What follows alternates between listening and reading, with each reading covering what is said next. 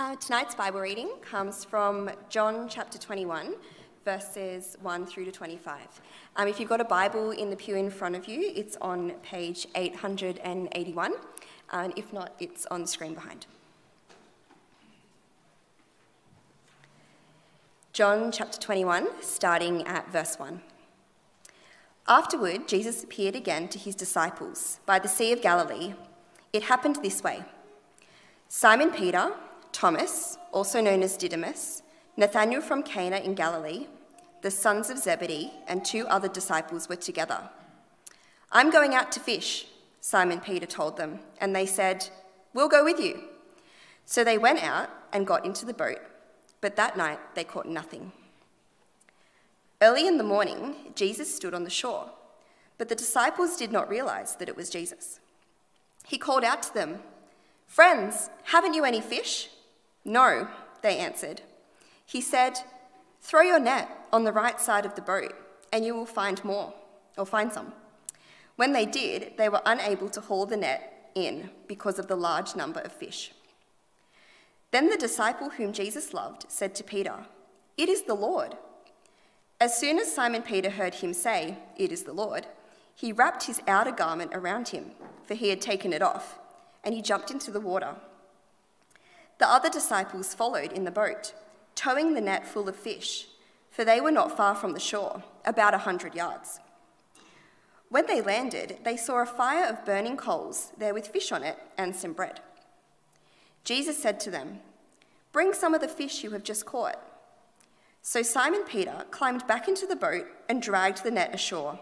It was full of large fish, 153. But even with so many, the net was not torn. Jesus said to them, Come and have breakfast. None of the disciples dared ask him, Who are you? They knew it was the Lord. Jesus came, took the bread, and gave it to them, and did the same with the fish. This was now the third time Jesus appeared to his disciples after he was raised from the dead. When they had finished eating, Jesus said to Simon Peter, Simon, son of John, do you love me more than these? Yes, Lord, he said. You know that I love you. Jesus said, Feed my lambs. Again, Jesus said, Simon, son of John, do you love me? He answered, Yes, Lord, you know that I love you. Jesus said, Take care of my sheep. The third time he said to them, Simon, son of John, do you love me? Peter was hurt because Jesus asked him the third time, Do you love me? He said, Lord, you know all things. You know that I love you. Jesus said, Feed my sheep. Very truly I tell you, when you were younger, you dressed yourself and went where you wanted. But when you are old, you will stretch out your hands, and someone else will dress you and lead you where you do not want to go. Jesus said this to indicate the kind of death by which Peter would glorify God. Then he said to him, Follow me. Peter turned and saw that the disciple whom Jesus loved was following them. This was the one who had leaned back against Jesus at the supper and had said, Lord, who is going to betray you? When Peter saw him, he asked, Lord, what about him? Jesus answered, If I want him to remain alive until I return, what is that to you? You must follow me.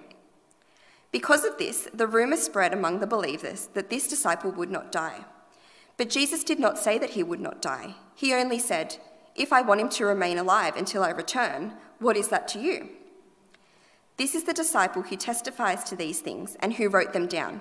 We know that his testimony is true. Jesus did many other things as well. If every one of them was written down, I suppose that even the whole world would not have room for the books that would be written. Thanks, Hannah, so much.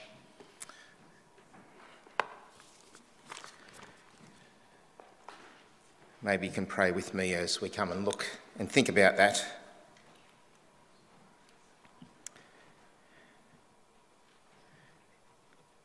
Now, Father, we believe this is your word, a word ultimately that you have given and which you did that through John, who wrote this down for us. So it makes sense that we need you to understand rightly. We thank you in the Bible, you have spoken and you continue to speak. So we thank you tonight as we heard the Bible read, we heard you speaking to us. Help us to think well about that and may it have an impact on our lives so we're not only hearers, but we actually become doers of your word. Amen.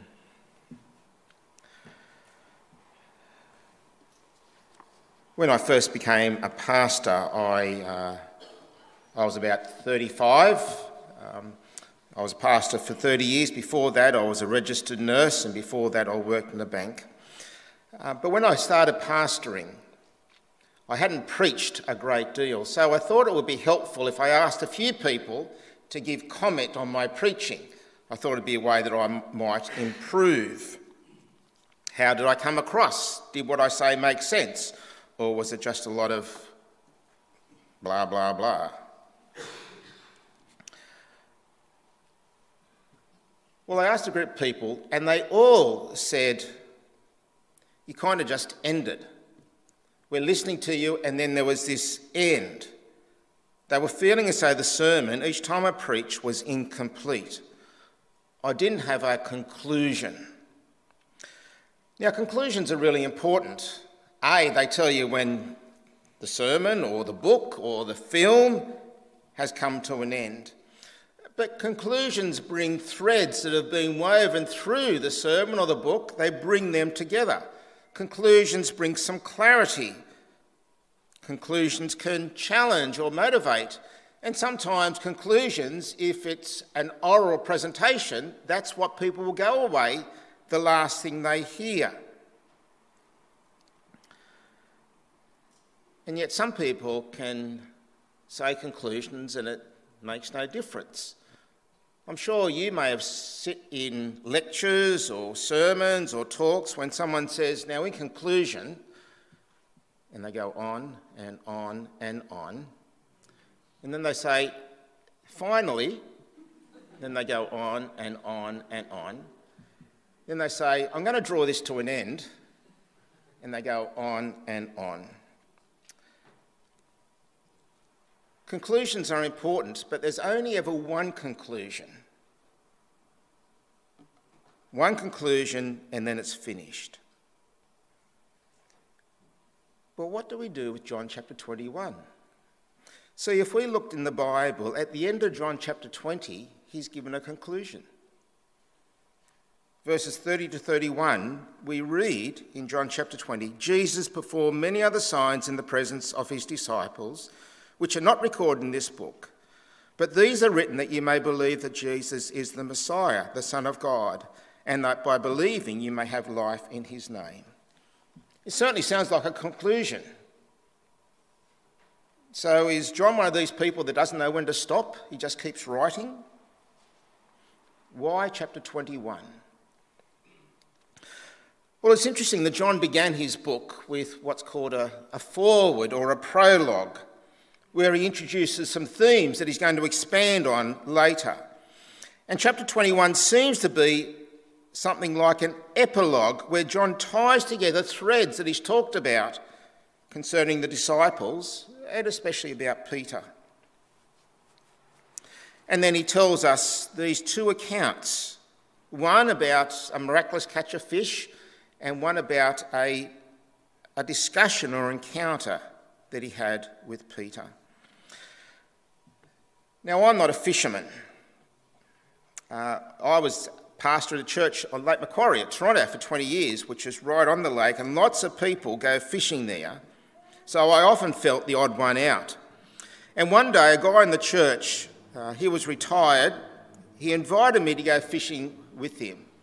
Uh, he had his little boat and he just put up and down the lake fishing for tail. I know nothing about fish, but Normally, I thought you would stop and you'd fish in one place, but maybe if with tailor, you just go slowly. And he had a few lines in, and I thought this was great until I realised when he goes fishing, he goes for four hours. I don't like fishing. So after 15 minutes, I'm ready for him to say, We're going to finish. Of course, he didn't say we're going to go for four hours, but uh, and I got more and more agitated. And after an hour, I said, Look, I need to get back to work.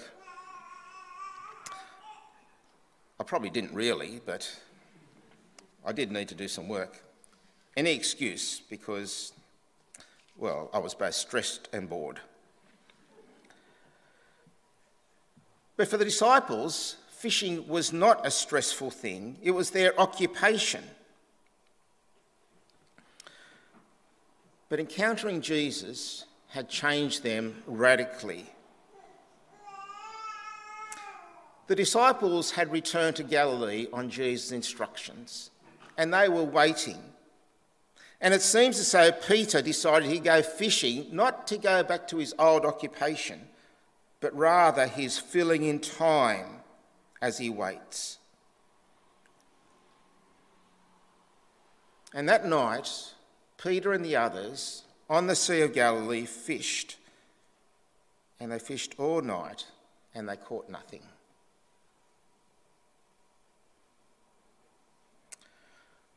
They didn't realise, but there was this person on the shore. We know it's Jesus. It's dark, they couldn't see. And Jesus calls out. He calls out a question that he already knows the answer to. Guys, haven't you caught any fish? No. Throw your nets on the other side. And then it was an enormous catch.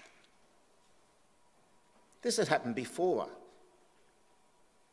And John, realizing it's Jesus, says that to Peter. And Peter's in the water straight away. He's going towards Jesus.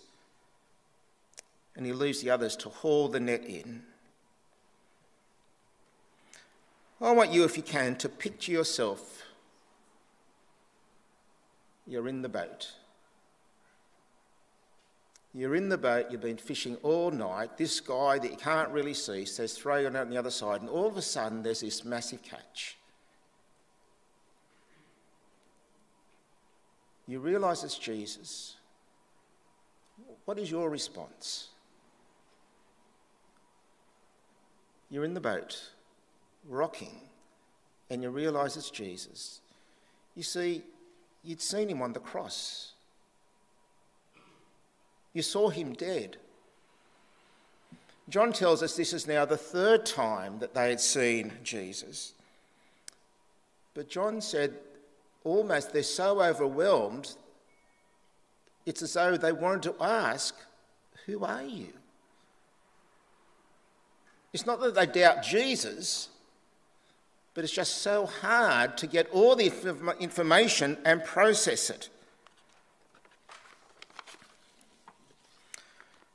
And on the shore, they find that Jesus has prepared breakfast for them.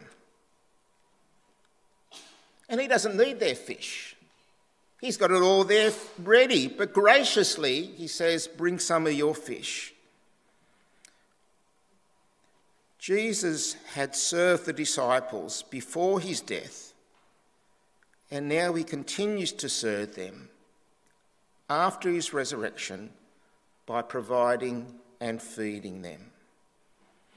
And it seems that John has included this in this epilogue, trying to tie some of the threads together to remind his readers that we are totally reliant on Jesus for his mission. The disciples could not catch any fish. We can do nothing without him.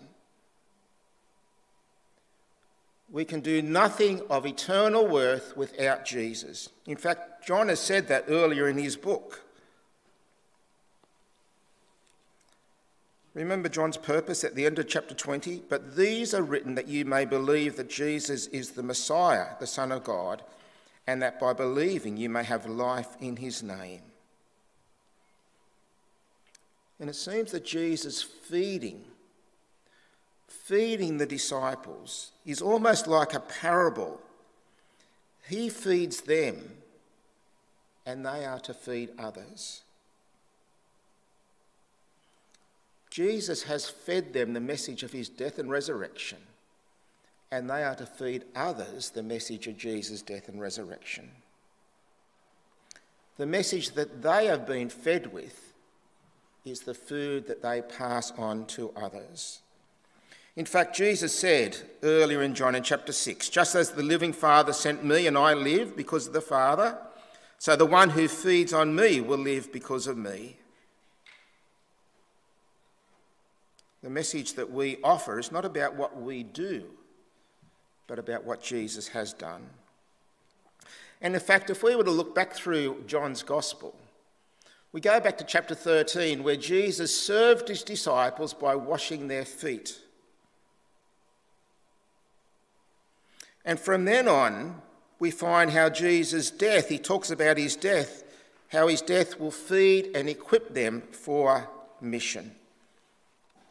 Chapter 14 Jesus' death will secure an eternal home for them and for all who will believe in him. John 15, Jesus' life flows through them as the vine flows through the branches. John's 14 and 16, Jesus' Spirit reassures his followers and convicts the world of sin. John 16, while the world will hate Jesus' followers, Jesus has overcome the world. And John 17, Jesus prays and intercedes for the disciples and for all who will believe through their message. What's Jesus' death accomplished feeds and strengthens us so that we can feed others with the same food. I've been, uh, I'm encouraged by lots of people, but I just want to mention three people. Three people have asked for permission Three people are part of our church. Two of them who you will know. One comes to the morning service. Nick, 22 years old, last year paid for himself to go on a mission trip to West Asia to do campus ministry at a local university. The group sought to connect with students at that university and share the message that Nick himself had been fed with, the gospel, to share that with others, to see if others would eat that food, as it were. To pass, and then to pass on people who were spiritually interested to other workers at the university, long term workers. The message of Christ that had fed Nick was the message he wanted to pass on to others. Graham. Graham comes to the morning church. He's been gripped by Jesus. He's middle aged, 40s, I guess, late 40s, gripped by Jesus that he, he has a desire to share Jesus with a man who he met in an aged care home and he visits regularly. He was involved in the peace tent down at Lakemba through Ramadan, going down there and having conversations with Muslims who wanted to talk. Indeed, Graham's even thinking about going overseas, using his professional skills in a context where he can help but also feed others with the message of Jesus. And Miriam. Miriam, a school teacher who went across to Central Asia to teach in an international school. She was there, but because of COVID, had to come back. But she has a great heart and compassion for the people of Central Asia. She's going to go to Bible college and then return to teach in the school, but maybe also to train other people in Central Asia in teaching. Each of these people they inspire me because the message that they've been fed with, they actually want to help feed others.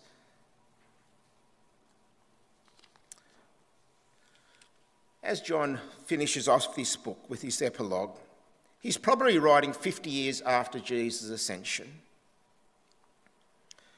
And it seems, because of how he writes, there's still questions being asked about the legitimacy of Peter.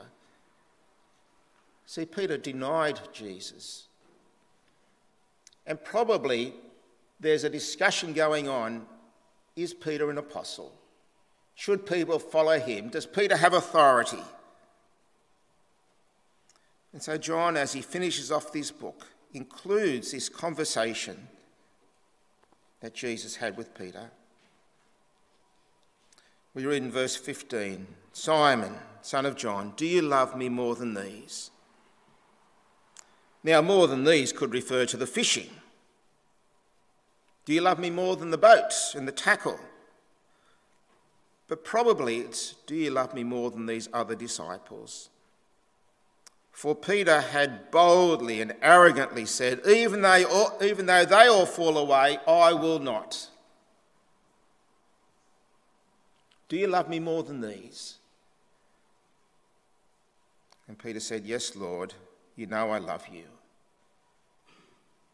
He can't say, You know I love you more than these. His pride has been beaten down. Jesus said, Feed my lambs. Two more times, Jesus asked, Simon, son of John, do you love me? Lord, you know that I love you. Lord, you know all things. You know that I love you. Take care of my sheep. Feed my sheep. And John, as he writes, says Peter was hurt. And the word for hurt speaks about grief. Peter was not sad because Jesus didn't believe him, but he was painfully aware of what he had done. And we read that Jesus asked this question three times because Jesus, Peter had denied him three times. And we find that this conversation takes place in the hearing of the other disciples. And so it's a public affirmation, it's a reinstatement to Peter, it's an affirmation for him to feed and care Jesus' flock. Someone who so blatantly denied Jesus, so graciously is welcomed. It's a powerful example that no matter how far we've fallen or sinned, the grace and forgiveness found in Jesus is greater. I'm sure there's many illustrations that we could give about that. My father, uh, he died a few years ago. My father was a, a godly man. He invested much in my life. But towards the end of his life, it turned out probably it was about five or six days before he died. He was in an aged care home, and I was sitting there with him, and he just started talking to me about some things in his past. And I realised I'm a bit slow sometimes. Well, I'm a bit slow all the time, but, but I realised at some point he's actually unburdening himself. He's confessing things that have been troubling him. And two things that struck me are the things that have been troubling him are things that he's been holding on to for 50 or 60 years. And the other thing that, tr- that I noticed was the things that were troubling him, in my mind, were so insignificant. And yet they had weighed so heavy on him. They are things that he had taken which he shouldn't have taken things that he didn't pass on that he, shouldn't have, that he should have passed on. My father used to be uh, in the old Sydney City Mission, this is going back 50 years. It was a very different organisation then. And he was what was called a missioner. He worked in places like Glebe um, and Annandale and Leichhardt um, with young boys, street boys. He was a pastor of a church. But as his life was ebbing away, there was this need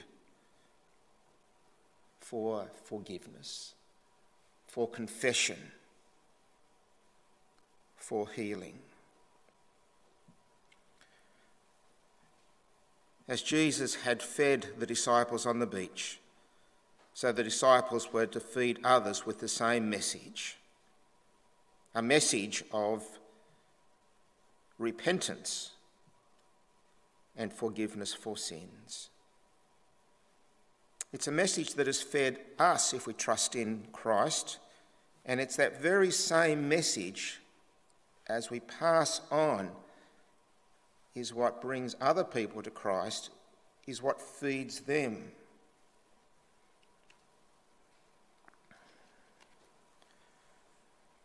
However, while we're all involved in that one message, we'll all do it different ways. Same message, same emphasis, but how we live that out in the different contexts. I know a lady who writes letters to women in prison.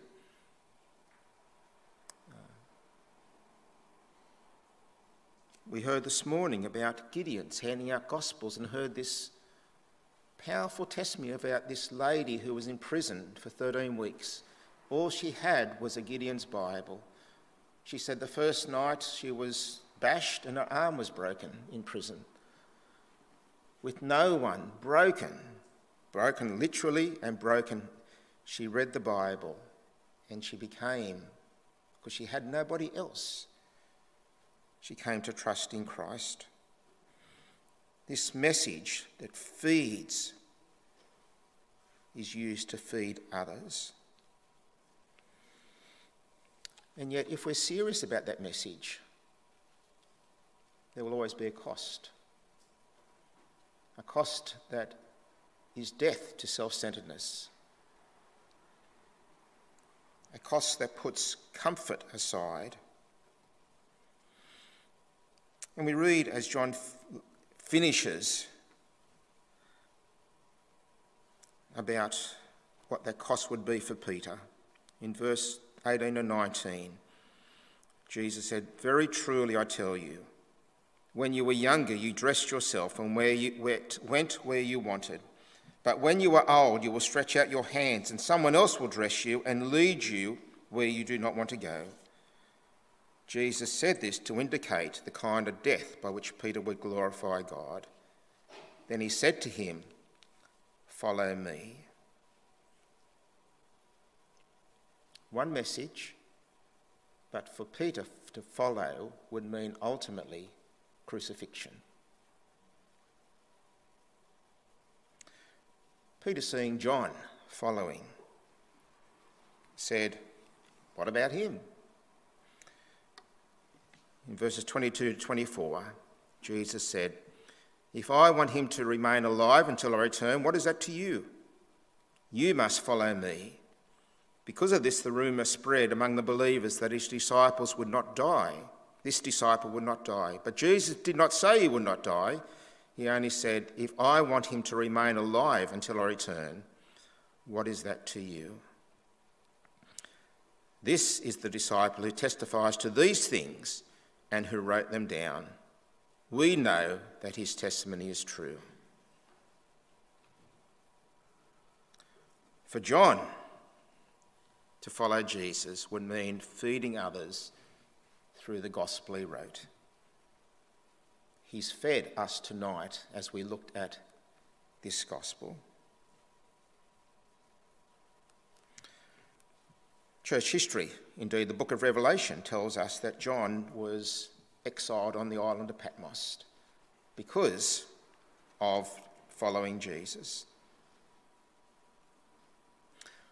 The preached word of Peter, the written word by John are the same message of grace that is found in believing, finding life and forgiveness in his name.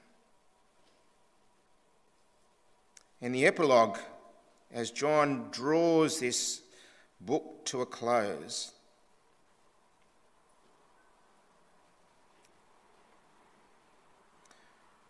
he's included this epilogue because the mission of Jesus goes on. And we are now part of that mission. We have that message. If you follow the Lord Jesus, the message has fed you. And now we are called to offer that to seek to feed others. we know how the conclusion was for Peter. We know how the conclusion was for John. But how will the conclusion be in your life? How will you pass that message on? What cost are you willing to pay to do that? To both Peter and John, Jesus said, Follow me.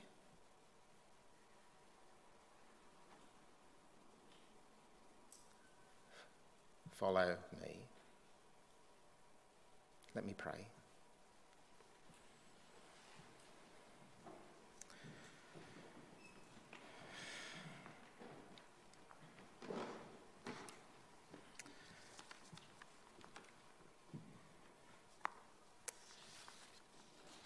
Our Father, sometimes we are so grateful that we are forgiven by you. We're grateful that you know what we're like, even though we are embarrassed before you because we know what we're like also. Thank you for your grace and for your forgiveness. And yet, while we are grateful, we confess we can also be so selfish. We want to follow you because things are good. We don't necessarily like following you when things are hard. We enjoy comforts and we don't want to give them up.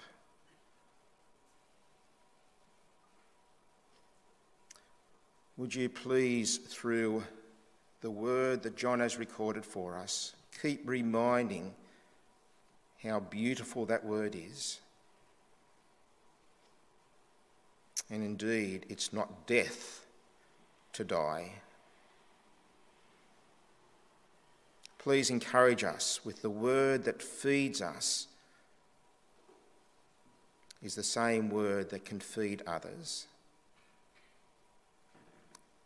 Our Father, we confess we can have such a low view of you and the Lord Jesus.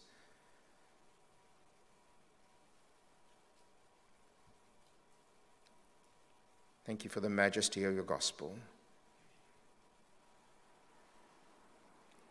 Please keep growing our focus to see you more and more bigger, more and more trustworthy, more and more competent to bring people to yourself as they are fed with the message.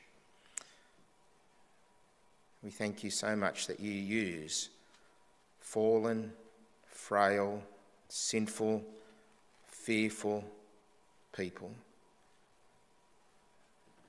Because that's why the Lord Jesus came. Amen.